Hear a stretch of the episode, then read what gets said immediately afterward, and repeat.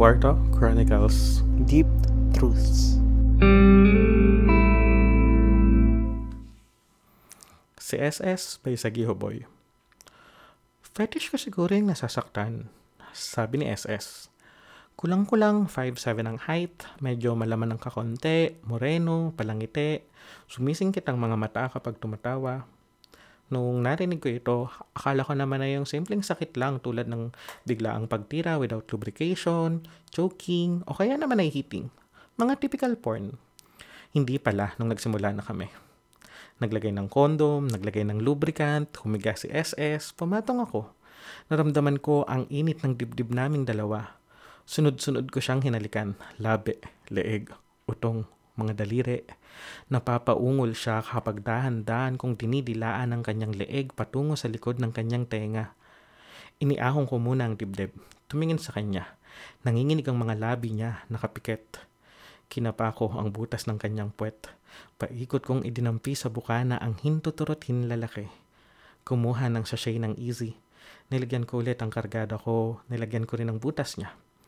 Itinuto ko ang alaga ko sa butas ng puwet niya. Palarong kinawang brush ang ulo sa bukana ng kanyang butas.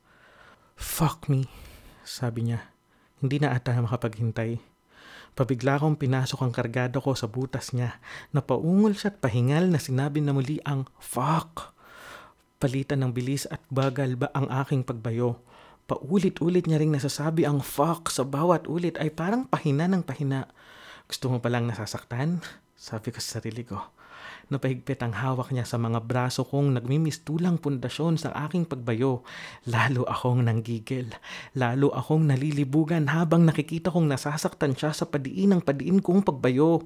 Pabigla ang bawat pasok. Sa bawat pagkadyot ay dahan-dahang lalabas ang ari ko sa kanyang butas at mabilis napapasok kasama ang buong puwersa ng panggigigil. Tang ina ang nasabi ko habang nararamdaman kong tumatagaktak ang pawis ko mula sa aking noo at dibdib. Gusto mo pa, ha? Gusto mo pa? Gusto mong nasasaktan, di ba? Tang ina, sige pa, oo, fuck. Nagulat ako sa sagot niya.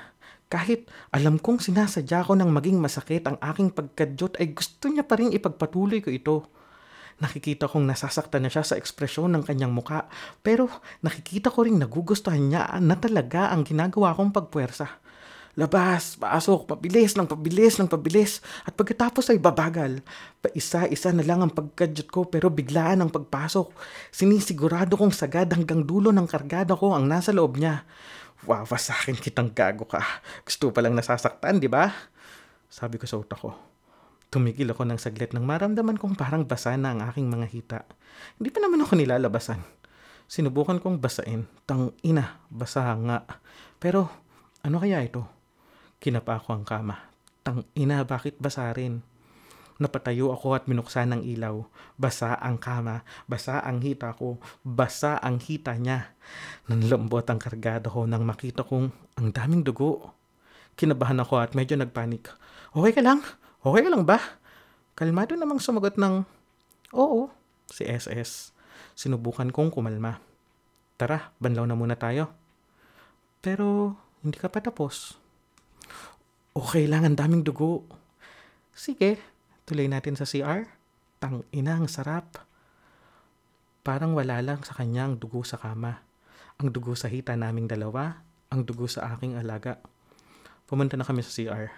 Tumagos na sa bedsheet ang dugo at nagmantya na hanggang sa bed cover. Si SS by Sagiho Boy. Puerto Chronicles Deep Truths. Still Haunted by the Past by MA. Ghosting is an occupational hazard when you're dating, but it does nothing to ease the pain when you're ghosted by someone twice after eight months of exclusively dating. I don't even know if Jay Z read my last message, if he even let me have that one dignity after being ghosted again. After I read his letter, I realized he never healed, he never was ready, and I never stood a chance, did I? Not when he's still longing for lost days with an old flame, not when he's still haunted by ghosts from six years ago. I'm still haunted by specters of callousness and cruelty of him taking away the clear ending to this chapter. And maybe that's why I had to write this. To give me something he never cared enough to give. Closure. But he is the chapter I had to write. He is the first heartbreak I had to experience. And so, I don't regret meeting him. What good story doesn't have conflict, right? But I know I'm a footnote in his story, and eventually, he'll be one in mine too. I just hope that when he's ready to start a new chapter again, he'll be more careful with the next one. Not like he hurt me.